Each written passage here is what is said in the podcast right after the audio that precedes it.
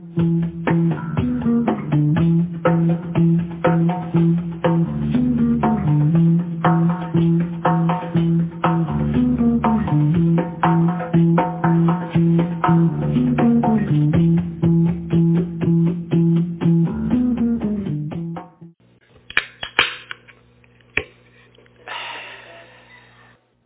right, welcome to Bible study, everybody. Great to see you tonight. Glad you're here. We're going to take a moments to pray and ask God's blessing on our time. So let's pray. Father, thank you for uh, just the, the work of your Holy Spirit in our lives. We thank you that uh, he is here. Uh, we've gathered in the name of Jesus, and we thank you for your presence. We ask that your Holy Spirit would teach us tonight. I pray your Holy Spirit would anoint the words that are spoken and that we hear. I pray that those words are creative in us. I pray that they affect us. I pray, God, for change in our lives. I'd ask you, God, that you would use this time to challenge us and challenge the way we see things, challenge the way we see you, challenge the way we see ourselves. And I just pray, Father, that this would be a time where we mature a little bit more and we grow a little bit. And I pray this to be a time, God, where we get a bigger, better revelation of you. So use it. I pray, God, that we'd respond to you tonight.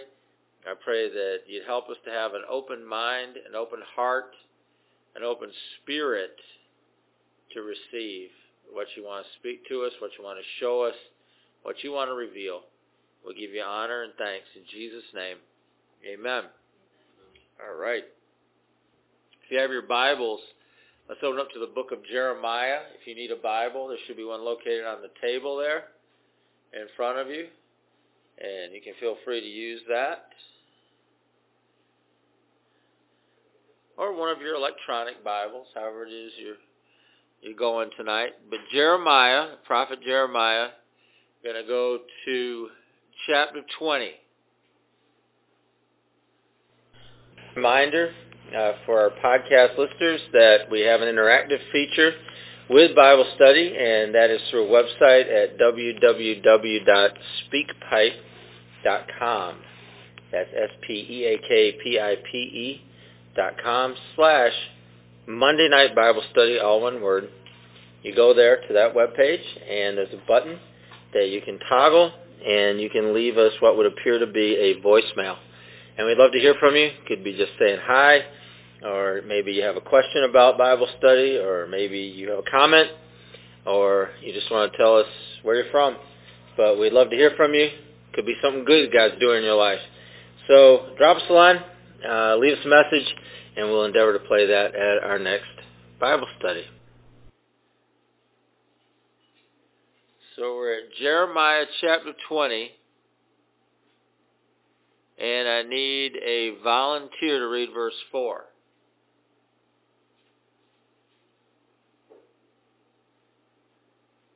For this is what the Lord says. I will make you a terror to yourself and to all your friends. With your own eyes you will see them fall by the sword of their enemies. I will give all Judah into the hands of the king of Babylon, who will carry them away to Babylon or put them to the sword. All right, thanks for reading that. Uh, Jeremiah uh, was not very popular. And, and you have to understand that about him, especially during this time, that uh, before the Babylonians were, before they had brought destruction on Jerusalem, before they had taken people, uh, the majority of the people captive, uh, before all that happened, the people of uh, Israel had had hope that they would be spared. Because in the past, God had done that. Uh, there had been a sparing of them. There had been a uh, a time where it seemed like they were going to be overrun, attacked, and and they were spared from it uh, during uh, I think it was reign one of the reigns of the king. And so uh, there were prophets that were prophesying during this time that were saying, yeah, God's going to deliver us again, and it's going to work out, and everything's going to be good. And so they were saying that, they were prophesying that. There was a lot of them that were prophesying that, saying that. We had Jeremiah who wasn't saying that. In fact, Jeremiah was saying what you just read there. He was saying, well, you, no, uh, king of Babylon is going to come in. He's going to destroy Jerusalem. He's going to take you captive. He's going to just bring destruction down upon the city and upon this region. And this is what's going to happen. And and so the, you had these conflicting messages. Now, I want you to think about that for a second. Which one do you think people were listening to? Now, this is just a, this is a valid question here. So, do you think they were listening to the one they wanted to hear? Yeah, no, no, the one they wanted to hear. Were they listening to that? Yeah. Yeah, in other words, what they want to hear. Everything's going to be good, right? You're going to be spared. Everything's going to be good. And you're going to be delivered again, and there's going to be no problem. That's what they want to hear. And so that's what they were listening to. Also, do you think they were listening to the loudest message? You think that's pretty, that's human nature, right? So you've got like a hundred guys, four hundred guys prophesying the same thing about deliverance, prophesying the same thing about how uh, they were going to be spared, right? Follow? And so that's what they're hearing. That's the loudest message, and so that's what people were hearing. And so you had people listening to the message they wanted to hear, and they were listening to the loudest message. And then you got Jeremiah. And here's Jeremiah saying, no, this is what's going to happen. It's bad. And it wasn't what they wanted to hear, and it wasn't very loud. It was just one guy. Jeremiah carried some weight, though because he was known as a prophet and he was somebody that the people had respect for and he was somebody that the people listened to. And so you had these conflicting messages that were taking place during this time. Now, of course, the, the people who are ruling over the nation, they like people to be calm. So which one do you, which, message do you think they were endorsing? Everything's going to be okay. That's the message they were endorsing. But that's the message that they endorse. And so you had all of these prophets saying everything's going to be okay. That were popular, loudest. You had the government at the time. That's what they endorsed. Everything's going to be okay. Everybody calm down. Everything's good. And you had this one guy, Jeremiah, who's saying it's not going to be okay and it's no good.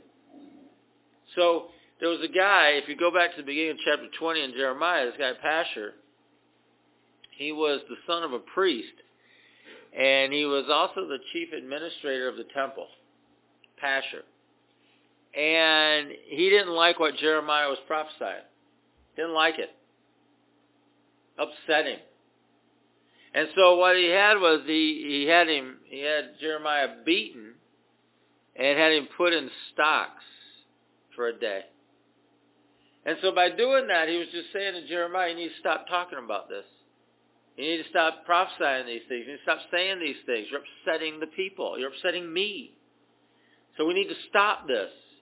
And so because he didn't like what Jeremiah was prophesying, he didn't like what God was saying through Jeremiah, he just had Jeremiah beaten. I think in, in my Bible, or one of the Bibles I was reading, it said he smote him. Whack. All right, so he had him beaten and he had him put in stocks. And, and so that's that's supposed to humiliate him. That's supposed to be uncomfortable for him. You ever go on stocks just for fun? You know, at one of those events like uh like the Renaissance Festival or something where you're getting stock. It is uncomfortable. And and so it's uncomfortable and it, and it's bad, you know, like for Jeremiah, I mean here he is, he's just prophesying the word of the Lord and he's beaten and he's put in stocks for his troubles. So so Pashur had done these things to him, so the next day he came to release him. And so as soon as Pashur releases him, Jeremiah looks at him and he changes his name. Just changes his name. He's like, well, you're not going to be called Pashur anymore. We're going to change your name. You ready? Magor Missabib. That's a downgrade. Pashur is easy to say. Magor Missabib. That's what you're going to be called. And what that name means, and the reason he renamed him was that that name means terror or fear is everywhere. That's what the name means. And it's taken from a psalm. So somebody look it up, Psalm 31:13.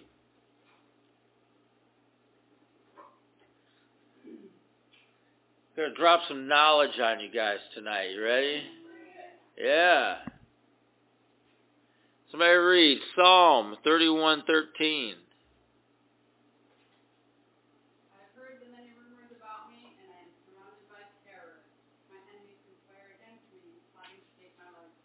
Yeah, that whole that phrase there, I'm surrounded by terror. That's Magor Missabib in their language. And so he takes from that psalm, Psalm 31:13, and he renames Pashur Magor Missabib. In other words, terror's all around. And he was making a statement about what was driving Pashur. He was making a statement about why he had hit him and why he had beaten him, why he had put him in stocks. When people are afraid, they do horrible things. When people are afraid, they become horrible people. That's just how it is. And you, we, you know, we got a little itty bitty taste of that last year when when uh, when all this fear was being drummed up about what was going on in our nation, what was happening with uh, with COVID, and people got afraid. And when people got afraid, they got really nasty. You know, we live in a neighborhood here in general, and I've been in this neighborhood for a lot of years. We live in a neighborhood where people generally are like live and let live, man. All right?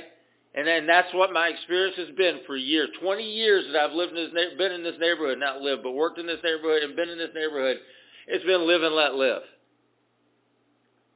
But when all of this fear got ginned up as far as COVID was concerned, people, neighbors, began to turn on one another. They began to say things they would have never said before. They began to do things that they would have never done before. And when they did that, when they turned on one another, you saw a side of humanity that we really don't like to see. But it's a side of humanity that comes forth when people are afraid, when people are terrified.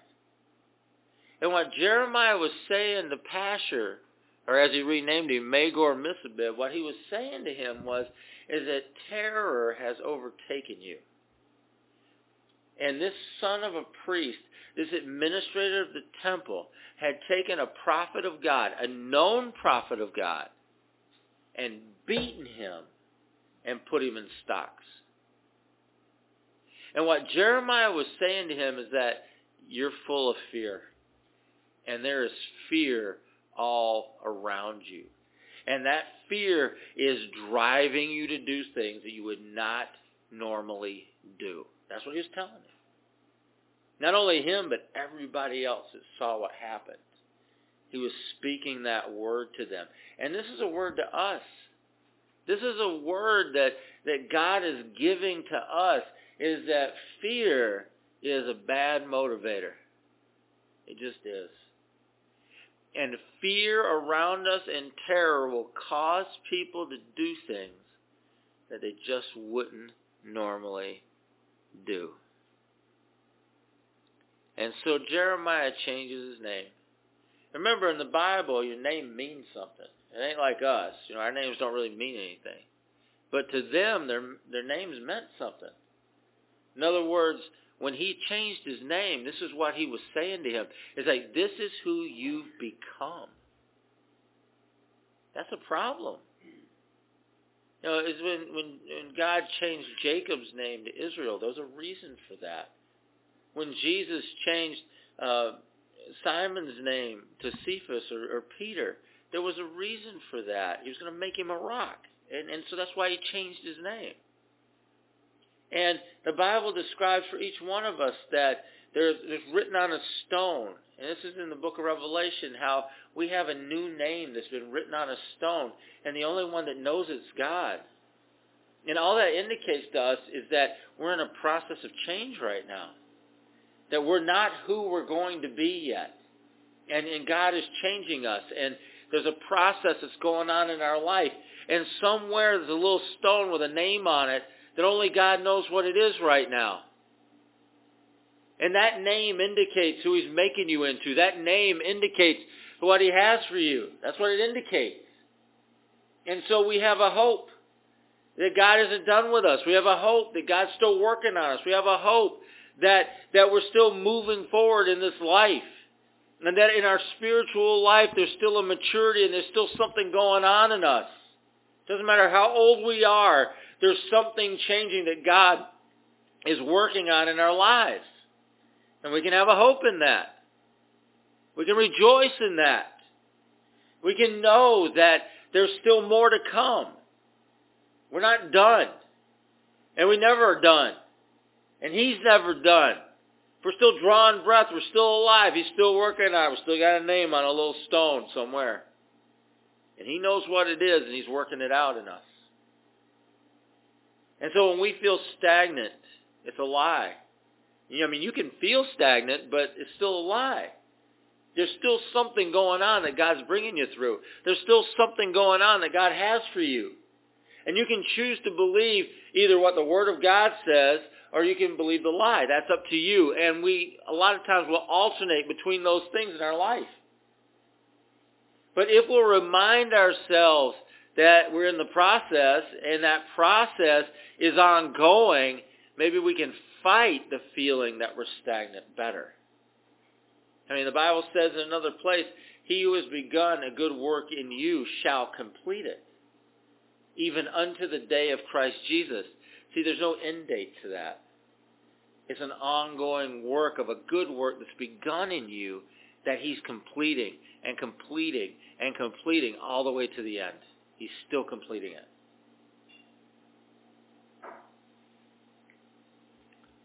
And so the Lord says, the Lord says. And that's what got Jeremiah in trouble. And interestingly, Jeremiah, we have no indication he had anything to say until that moment. So he's released. Pashur releases him, and then you see those words the Lord says. See, Jeremiah was silent until God put a word in his mouth. That's all right. He didn't have anything good to say. Why say anything? I'm sure if I understand Jeremiah as being a person, a human being, somebody beats you and puts you in stocks overnight, you probably don't feel so good about it. You're probably not thinking many positive thoughts about that. Because Jeremiah wasn't a supernatural being. He was just a guy. And so, and so you get beaten and you get put in stocks, you're not going to have a lot of good to say. Well, I wouldn't. I wouldn't. And so he, he waited, and then the Lord put some words in his mouth. And so then when God put words in his mouth, that's when he began to speak. And he spoke truth. Now, what do I mean by truth? I mean truth, not popular speech. Truth is sometimes not popular speech. It doesn't mean it's not truth. Just because other people don't agree with you doesn't, doesn't mean that you're not speaking the truth. Just because not everyone agrees on what the truth is doesn't mean that you can't reveal, it can't be revealed to you what the truth is. It can't, it's, it's true. And so Jeremiah, he has this word that God gives him, a word of prophecy. Well, it's truth. And he's speaking that word, and not everybody wants to hear that word. That's what got him beaten and put in stocks. People didn't want to hear it. People didn't want to know it. People didn't want to deal with it. All they wanted to hear is what they wanted to hear. That's like us. We want to hear something good. Tell me something good. There's training books that I've read over the years on how to give prophecy. And one of the things that, that a lot of these training books talk about is that you always want to encourage somebody. Well, sometimes prophecy isn't very encouraging. It's just not. And I remember reading those books. I'm like, yeah, but what about, you know, what about whatever? And I've told this story a bunch of times, so just bear with me. But you know, when I when I was traveling doing ministry, there were just sometimes I had a word that just wasn't a very positive word, and it would just come up every now and then. It just happen. And when I travel a lot of times, people would have me, uh, you know, minister in church, do whatever I'm doing, minister whatever they're going to have me minister at. But then uh, many times they take me to the hospital if they had shut-ins, or take me to you know nursing home, or take me to people's homes if they have people that were sick and they want me to pray over them, lay hands on them, which I'm happy to do. And there was one time that there's a guy, he's like, I want you to come visit this lady. She she's a pillar in the church. She's one of our leaders. She's been a part of what we've been doing since the very beginning. Um, she is sick in the hospital, and we've been gathering and we've been praying. We got a prayer chain going. We're fasting, taking turns fasting. We're believing God that He's going to heal her in the name of Jesus. He's going to raise her up. Would you go pray with her? I'm like, sure. And so we went into the room, went there, said a prayer, uh, you know, did the prayer for the sick, whatever. Got done. We're walking out. He looked at me and said, so what do you think? I'm like, she'll be dead in a week. See, that's not a popular word. You, you get it? But he asked me. If he hadn't asked me, I wasn't going to say anything. I mean, seriously, I, I I just did my thing, and and I walked out of there, and I was ready to walk and do something else. But he asked me straight up, "What'd you see? What do you think?" And that's what I saw. And he's like, "Well, I don't receive that." I'm like, "Okay." Well, no, I, I just don't receive that because we're believing for healing. I'm like, "Good, okay, fine." I said, I will be the first to tell you that I am not infallible. I could be totally wrong about this. So whatever, go with your faith. You asked me, I told you what I thought. Well, you didn't have to say that. Well, I'd have to lie to you if I didn't. And and so I know it really irritated him. I mean, he's a pastor. He's you know he's doing his thing, and I know that really irritated him, and I knew it would. But sometimes the truth is irritating. It just is. Sometimes a word of prophecy can be irritating because it rubs us the wrong way or it goes against what's in our head or it goes against what's in our mind. And all I can say about that is be careful what you reject. Because they're, they're, like I said, traveling around, there'd be people come up to give me words all the time. And, and sometimes, you know, there are things I wanted to hear. Yes. And sometimes there are things I didn't want to hear. Eh. But God taught me over that time, those 10 years that I was traveling around, he taught me, he's like, don't reject that word. Just commit it to prayer and see what happens. Commit it to prayer and see what God might do through that. Commit it to prayer, see what else he might say about that. Humble yourself. Humble yourself under the hand of God and see what he might do in your life, even if it's not something you want to hear. Let's see what happens. You know, as that story goes with the pastor, I know, like I said, I know it irritated him. A few months later, I saw him at a, a big, you know, pastor gathering that I was at. He walked up to me at the at a church that we were at. It was like this big old church we were at. It might have been East Syracuse. I don't remember where we were. And he just looked at me. He's like, you know that woman you said was going to die? I'm like, yep. He's like, well, uh, God healed her. She's still alive, and uh, she left the hospital. I'm like, awesome. He just looked at me. He's like, "Yeah, I'm not. I'm just joking. She died three days later." Yeah. But I was more than willing to say I was wrong. It didn't upset me one bit. I'd love to be wrong about somebody dying. And I think he may have been just trying to test me to see how I'd react to that. But and you know, in the way in in the way that he explained afterwards, he was almost just apologetic for how he treated me after I said that.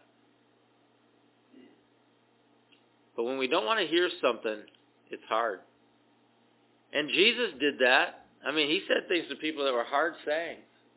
And they would tell him right out, like, that's a hard saying. Who can bear that? Because they're, that's what I say, that's really hard to hear. I, I, I'm, it's really hard to hear this saying that, that you bring into my life. I mean, it's, it's a tough one. In John chapter 6, you see Jesus talking to his disciples. He's talking to this big crowd of people, and he's telling them stuff, talking about the Spirit, talking about things of the Spirit, talking about who he was, talking about all these things. And it got to be to a point where people couldn't understand what he was talking about. They thought one thing, but he was really talking about something else. They were thinking physical. He was speaking in spirit, even though he said this is spiritual, not physical. And they ended up leaving. He lost about five, four thousand people. In one in one teaching, he lost about 4,000 people. He's got 12 people left, the disciples. And and the only reason they were there, and this is what they said, they said the only reason they were still there is because they didn't have where else to go. Nowhere else to go. So he would have lost them too if they'd had anywhere else to go, but they didn't. And their response to him and to the word that he gave was like, man, that's a hard thing to receive. I don't understand it. But it was the truth. And so if you can get rid of 4,000 people in like an hour, That's some offensive stuff, man. Seriously. But it was the truth. And so if that's Jesus, or Jeremiah, or Isaiah, or Ezekiel, or Daniel, or the, the minor prophets, as you read them and they say things that people don't want to hear, sometimes that's going to happen in our lives. That we will be put in a circumstance where we'll be given an opportunity to speak what God is saying, even if it's not popular. And you'll make a decision at that point. And no one can make that decision but you. Jeremiah made his decision, and so he begins to speak just as he had spoken before. Not popular speech, but he speaks the truth. And he makes this statement. He says, the first word he says, behold. Behold, or look, take notice. To call attention to, or to take for your own. Behold. That's how we keep something. Right? And that's the word. It's like, I'm going to speak a word that God has for you, and I want you to take it for your own. Don't put it on somebody else. Don't say, oh, that's word for that guy. Oh, I know who that's for. Or, I, I, I know I know what he means by that. No. Take it for your own. Take that word and own it. That's kind of like what I was saying before. It's like, you know, we don't reject things. We can commit them to God. We can commit them in prayer. But we need to take some kind of ownership over whatever word comes our way. And so he goes on and says, I will make you. And, and I want to just stop with that as he spoke that over uh, Pashur, as he spoke that over Magor Missabib. What he says is, is, I will make you. And all I want to say about that is God is able to make stuff. He's able to create stuff. He's able to change stuff. He's able to allow or give a person up to something. That's what he's able to do. And what I want to say about that is that this guy Pashur, this guy Magor Missabib, he was pretty powerful. I mean, he was the administrator of the temple. And so he was powerful enough to have Jeremiah beaten, and he was powerful enough to have Jeremiah put in stocks. That's how powerful he was. And what Jeremiah speaks, the word of God that Jeremiah speaks over him, is like, hey, take a look at this. And it's talking to us. Take this to heart and own this, each one of us. Each one of you, me. Let's take this to heart. That he serve, we serve a God that he can say, I will make you. Meaning, he is able to make, to create, to change, or allow for giving a person up to whatever comes next. Because seemingly the strongest person can become a terror to himself. And I want you to think about that for a second next time you're feeling like you got somebody against you. I want you to think about that for a second next time you feel like somebody is really working to hurt you. And I want you to think about that for a second that we serve a God that no matter how strong or seemingly strong a person can be, God can make them, can allow for them, can create, can change, can give them up to being a terror unto themselves. What do I mean by that? Any leader? Yeah. Any boss? Yeah. Anybody in power? Sure. Politicians? Yep. Yeah. Anybody. Anybody that wields power, anybody that, that wields influence, anybody that wields anything over anything that affects you, God is able, and he can make something change. Am I saying he's gonna? Nope. But it's possible. He does what he wants. I'm not here to try to tell you when and how God does what he wants. That's up to him. That's not up to me. It has nothing to do with me. But the fact of the matter is if you don't know he can do something, then you're too ignorant to ask for it, right? You get what I'm saying? So we need to put ourselves in a position where at least have the knowledge, we at least have the understanding that God can do this, and we can begin to pray for it. We can have some faith for that. We can have some kind of a, a, a spirit that, that comes alive toward that. That we're not just victims of whatever circumstance or person or thing that we find ourselves in, that we're not victims of that, but we have an outlet. We have a hope. We have someone that's stronger that we can pray to. We have someone that is more than able to make, to create, to change, to allow for something to change in that person's life.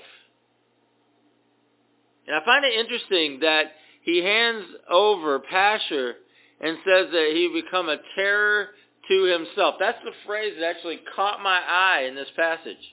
Is that he makes him a, terror unto himself. The word terror is kind of an interesting word in and of itself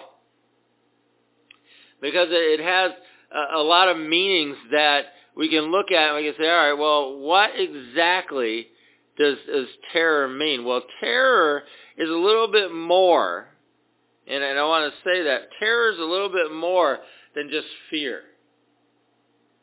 But terror is intense or overwhelming. Intense or overwhelming. Distress, fear, despair, and a sense of danger. So when you start talking about intense or overwhelming fear, that's not just being afraid. That's paralyzing. That's not just being afraid. That creates irrational thought and behavior in people. When people become that kind of afraid, terrorized, they become irrational. It's like I started talking about. It's that intense. It's that overwhelming. And so that distress leads to despair. And despair is kind of that idea of we don't have any hope. We're done. We're done for. I give up. Give up to what? Whatever. See, that's despair. And interestingly, the Bible talks about how the wicked fear where there is none. The wicked fear where there is no fear, when there's nothing to fear. And that's something that that is, a, like a biblical thing is that when the Bible talks about it, it's like, well, you know, it talks about like one of you can send a bunch of other people to flight, or ten of you can can can send an exponential number to flight, or a hundred of you can send another exponential number to flight. Well, that's because he can create a fear so intense that people will be irrational, they'll despair, and they just give up. You see that in the scriptures when God gave gave his people instruction. He's like, we're going to go out against an overwhelming uh, uh, army. Second Chronicles 20. You're going to go out and against an overwhelming army. And so send out the worshipers first. And have the worshipers at the front of the line. Well, worshipers, they don't do battle, you know. You know, they're the ones that kind of be sitting ducks out in the front, but they did it. They obeyed, and they sent the worshipers out front. Well, their worship caused such a confusion and terror into the opposing army that they just laid down their weapons and ran. Now explain that. There is no explanation. But the wicked will flee. The wicked will fear where there is none. Or you had the, the, the time where uh, the city was surrounded and, and there was a barricade around the city and how people were just starving to death and had some lepers decide, all right, well, we might as well just go on out and give ourselves up. We're going to die here anyway. We're starving to death. So let's head out to the camp of our enemies, and at least maybe they'll have mercy on us. We're, we're going to die at the gate anyhow, so let's go. And so they walked out to the, the army that was surrounding the city, and they found it completely abandoned. People had left the, the camp in a hurry just left behind everything, thrown everything off, and left in some kind of a some kind of weird distress, some kind of weird sense of danger, to the point that they just left everything there. And so those lepers just began to eat and began to drink the wine that they left and began to just gorge themselves. Like, hey, this isn't fair. We got to go back to the city and let them know there's food out here. And so they went back and, and got them. But what caused that? Well, the wicked fear where there is none. And so even those lepers who in, in, in Bible times, they were looked on as the unclean. They were looked on as the one you didn't even get anywhere near. They're the ones that had to stay 20 paces away or how many paces away. They're the ones that announced that they were unclean. They were the ones that they weren't allowed in regular society. They were the ones that couldn't worship at the temple. They were the ones that didn't have any place. No standing whatsoever. And the fact that God would send them and they would find the, the camp just completely abandoned and all that food and then they would be the ones that would be able to declare the victory tells us a little bit more about who God is. And so this terror, this intense or overwhelming fear, this distress, this despair, this danger, is it really danger? I can't answer that. But that's what he gives people over to. That's what he can give people over to. And and I want you to think about this and kind of apply this to yourself. But I want you to think about how outward fears, if you give yourself to outward fears, if you're not listening to me, kind of tune in, tune back in right now. If you give yourself over to outward fears, what do I mean by that? I mean, you look at something and you're afraid. But instead of fighting that, which I talked about a few weeks ago, instead of fighting that fear, you let that fear take root in your life. Follow me on this. You don't fight it, even if you're just passive about it, even if you just let it go, but you're allowing that fear to dwell in your heart or dwell in your mind, those outward fears will intensify inward and produce terror in you. That's how it works. It triggers something inside of us when we don't fight it. It triggers something that's in our heart or in our spirit when we don't fight against it when it's on the outside.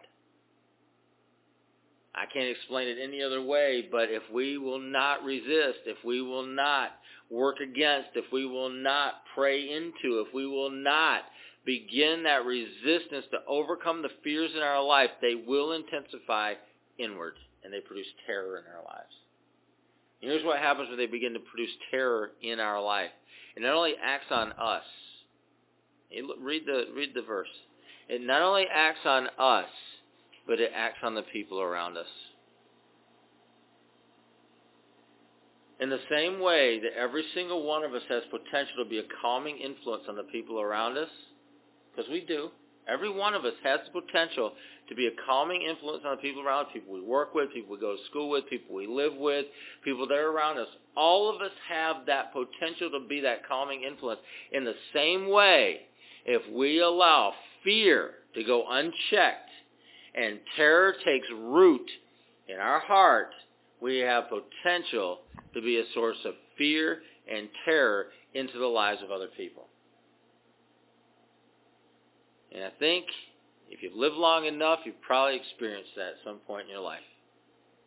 And you begin to understand who you want to be around in a crisis and who you don't want to be around in a crisis. And you start to understand that. I would see that all the time on the ambulance. We'd be in weird crisis situations, weird, weird crisis situations. And if if if one of us projected, and all of us have been taught to project a certain calm, we are taught to project a, a certain fearlessness, taught to project a certain peace about what we were doing, and as people would see that, they would experience that, they would also begin to calm down. Not everybody could do that. And sometimes it'd be in those moments where people that had been trained, fully trained, they had been taught everything they knew taught, they'd done well on their exams. They were top of their class. They were working and, and they were great on medical calls. They were great on, on certain types of EMS calls.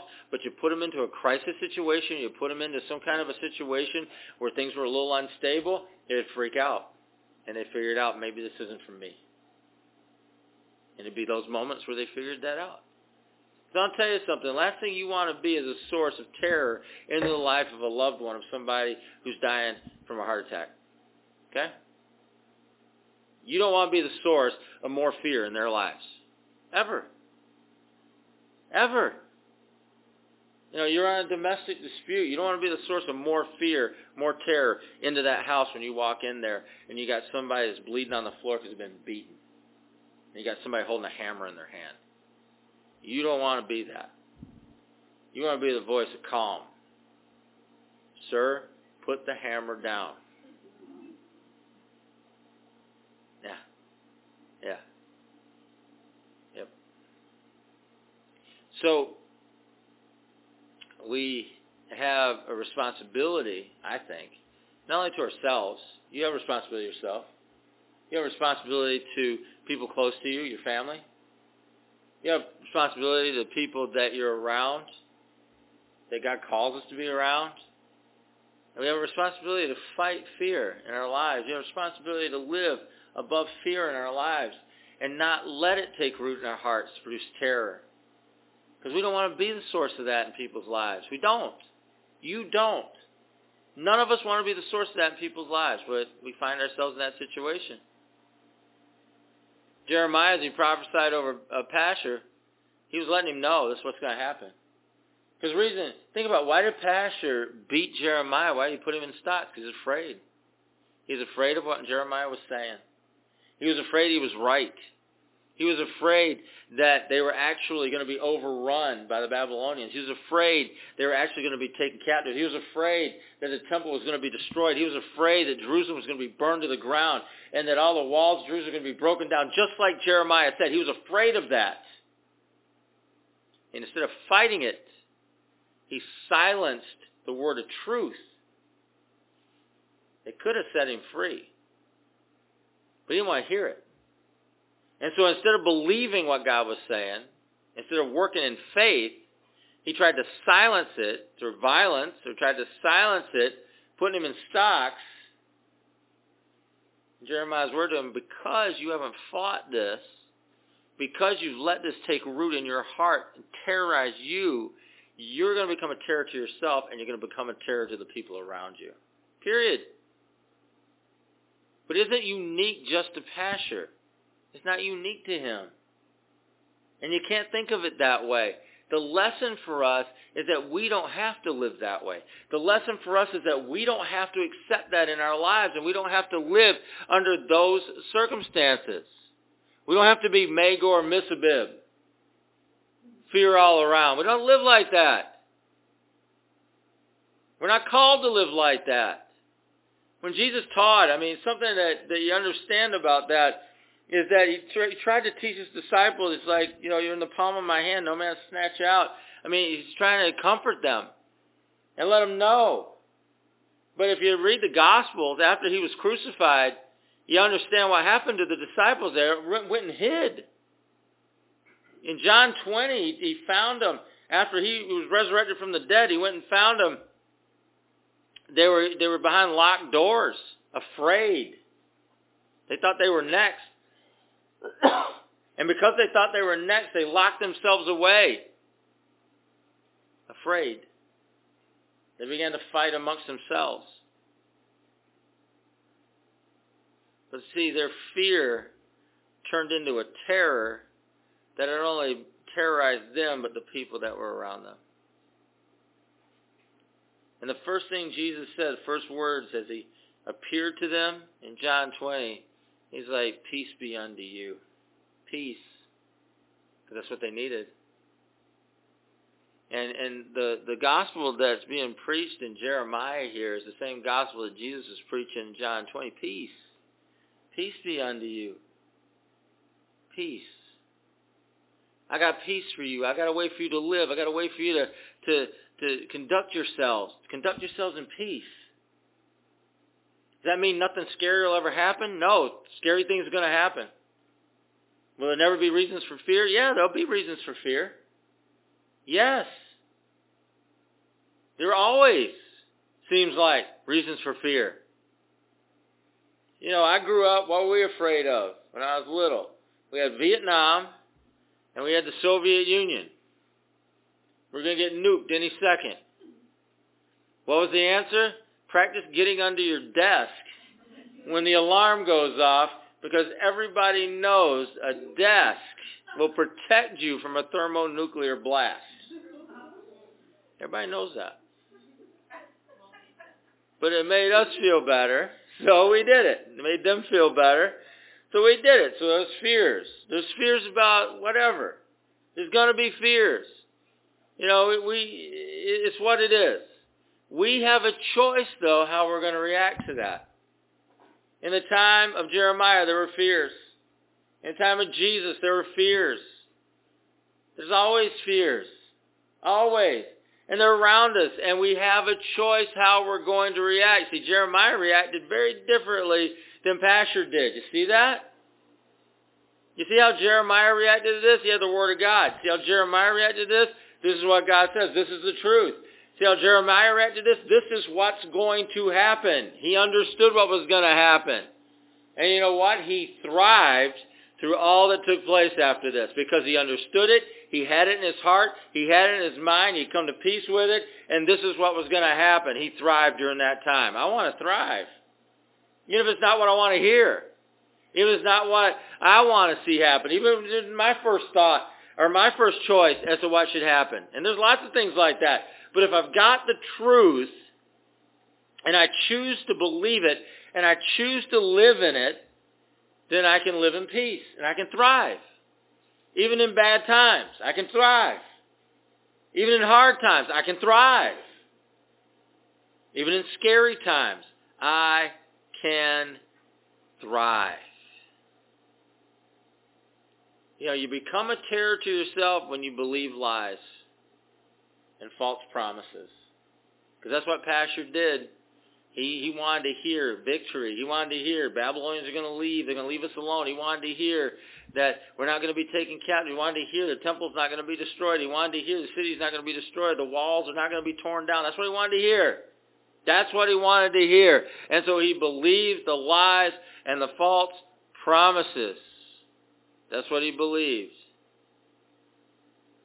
And what that did in him was it set off more intense internal reactions to what was going on around him. It's the same with us. You want to believe lies? You want to believe falsehoods? You want to believe false promises? It's going to set something off in you. It's going to set you off. Why is that important? Well, that's important for you, number one, so you don't live like that, if you want to call it living. It's not much of a life living like that. It's not much of a life living in fear and terror and despair. That's not much of a life. The second thing about it is, is what it does to other people. Because I don't know if you've noticed it before, but once you get convinced something's good, scary, once you get convinced something is, is wrong, once you get convinced and, and fear takes a hold in you and terror takes a hold in you, you share it with other people. You ever notice around here when they say there's going to be bad weather? Hey, hey, we're living in Syracuse, New York. I don't know if you're confused about this, but it snows around here in the wintertime. Hey, hey, just a little bit. And every now and then we get storms. And it dumps some snow on us. Got it? Yeah, good. Well, all right. Well, if you watch the news enough, oh, you know, you know, snow again, coming again. Blizzard again. Well, most of us have lived through blizzards. If you've lived here any length of time, there's been blizzards. If you've lived here any length of time, they've dumped snow on you. You've lived here any length of time. You've seen it happen. You have. And it's going to happen again. Have you ever noticed how people, as soon as they hear that, do you hear about the blizzard that's coming? And it gets worse every time you hear somebody talk about it. It's going to be 18 inches of snow. 80 inches of snow? Are you kidding me? Yeah. And it does. It just gets worse and worse and worse and worse. Why? Because the intensity intensifies in you. The terror intensifies. And you begin to share it. And it gets worse and worse and worse. We love the drama, but worse and worse. reality of it is, it's going to snow.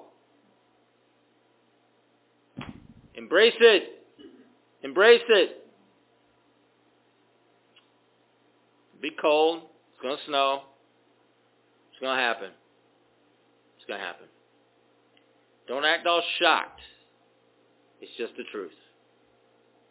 And so we have to be careful about what we want to believe. We have to be careful about falsehoods. We have to be careful about false promises because as as that fear builds in us, and as we make stuff up to try to counteract that fear that's just not true, that terror begins to affect the people around us in really, really, really negative ways. And I think God has something better for us than that. I do.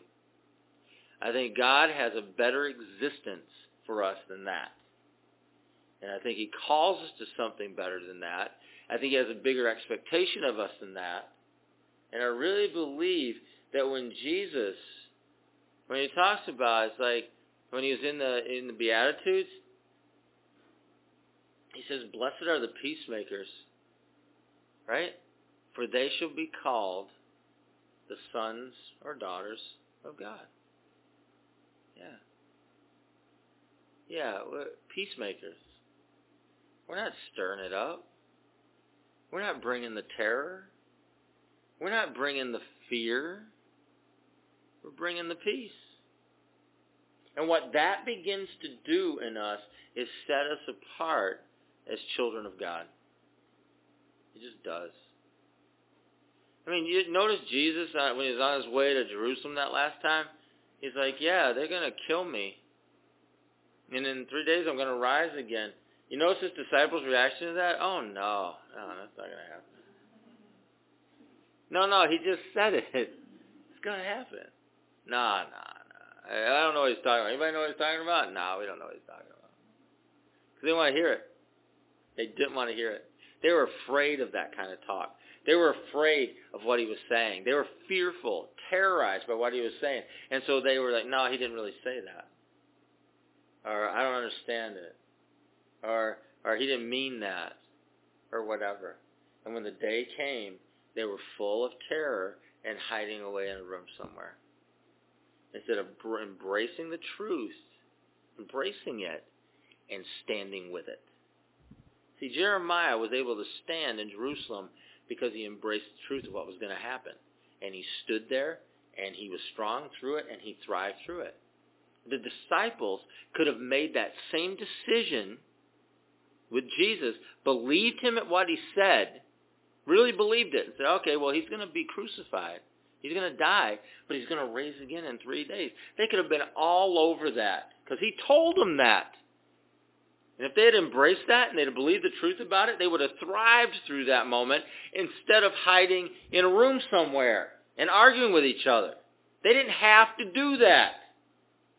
They chose to based on what they chose to believe. And, and, and they did that because they succumbed to their fear and the terror that was in them. They want to hear it. I don't know about you, I want to thrive. I want to thrive. I'm not too sure things out there are going to get much better, okay? Just telling you. I'm not too sure about that. Have no idea. And I said, don't quote me. I don't know, but I'm not too sure things out there are going to get much better. And if they're not going to get much better, then we need to put ourselves in a position where we hear God, we believe what he says, even if it's not what we want to hear, but we believe what he says, so that we can begin to thrive in whatever circumstance we find ourselves in. Because I believe that's God's will for us. I really do. And so all I can do is encourage you toward that. You gotta make your own decisions. You gotta react the way you're gonna react. You gotta believe what you're gonna believe. You gotta take notice of what you're gonna take notice of, and you're gonna have to adopt and adapt and do whatever it is you're gonna do in order to see it through. That's what needs to happen. But I will pray for you that you will not you will not allow fear to become terror in your life and the lives of the people around you. The only way I know that that's going to happen is if you believe the truth. Heavenly Father, I just say thanks that uh, you got better for us than the way we've been living. And I want to say thank you for that. I thank you for Jeremiah. I thank you for this prophet that even though he's prophesying in the Old Testament, he could have been preaching a sermon in the New Testament. He is speaking to us about who we are. And he's telling us we don't have to be this way. And so I thank you for that kind of hope, that he who has begun a good work in us shall complete it.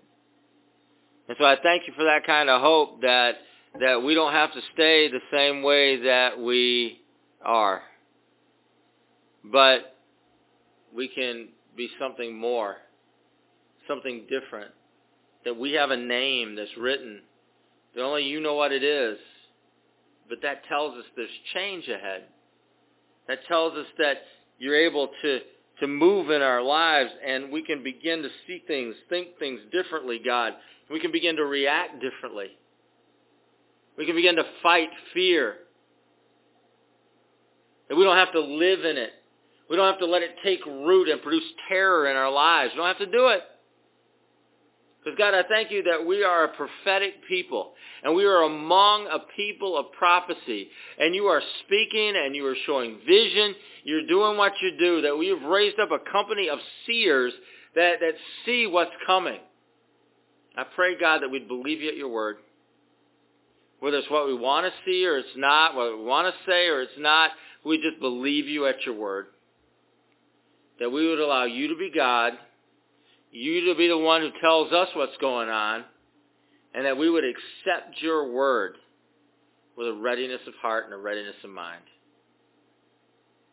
For God, I pray that we're a people of influence over the people around us. I pray that we are peacemakers among the people that are around us. I pray, God, that we are children of God among the people that we come into contact with every day, people that we work with, people we go to school with, people, God, that we are around every day. I pray that we would be the children of God, the peacemakers that you've called us to be.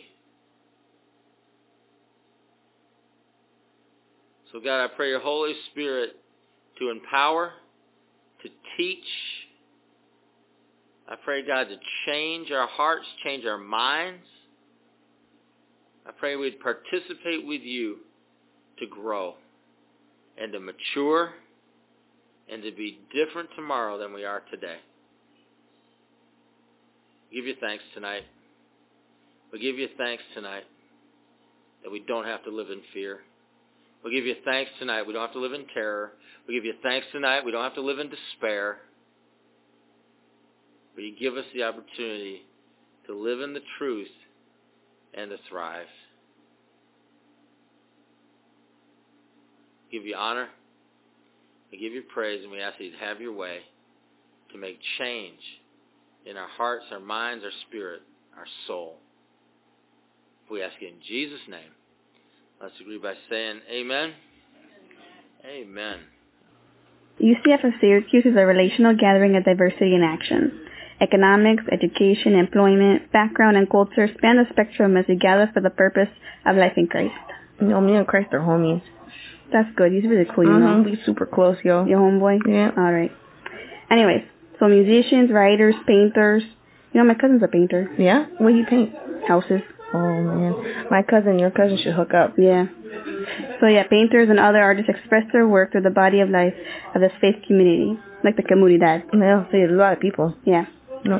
Started in 1997. That's a long time ago, yo. That's back in the day. That was before I had my eyebrows tattooed on there. I remember that. Mm-hmm. Yeah. As an outgrowth of chaplaincy of Syracuse University, UCF continues to gather in the Westcott neighborhood of Syracuse. Oh, me and my homegirls, we walk up and down there all the time. I know that's our hood. Mm-hmm. So it's in Syracuse, New York to share the love and hope of Christ. Again, we, we homies. You know, yeah.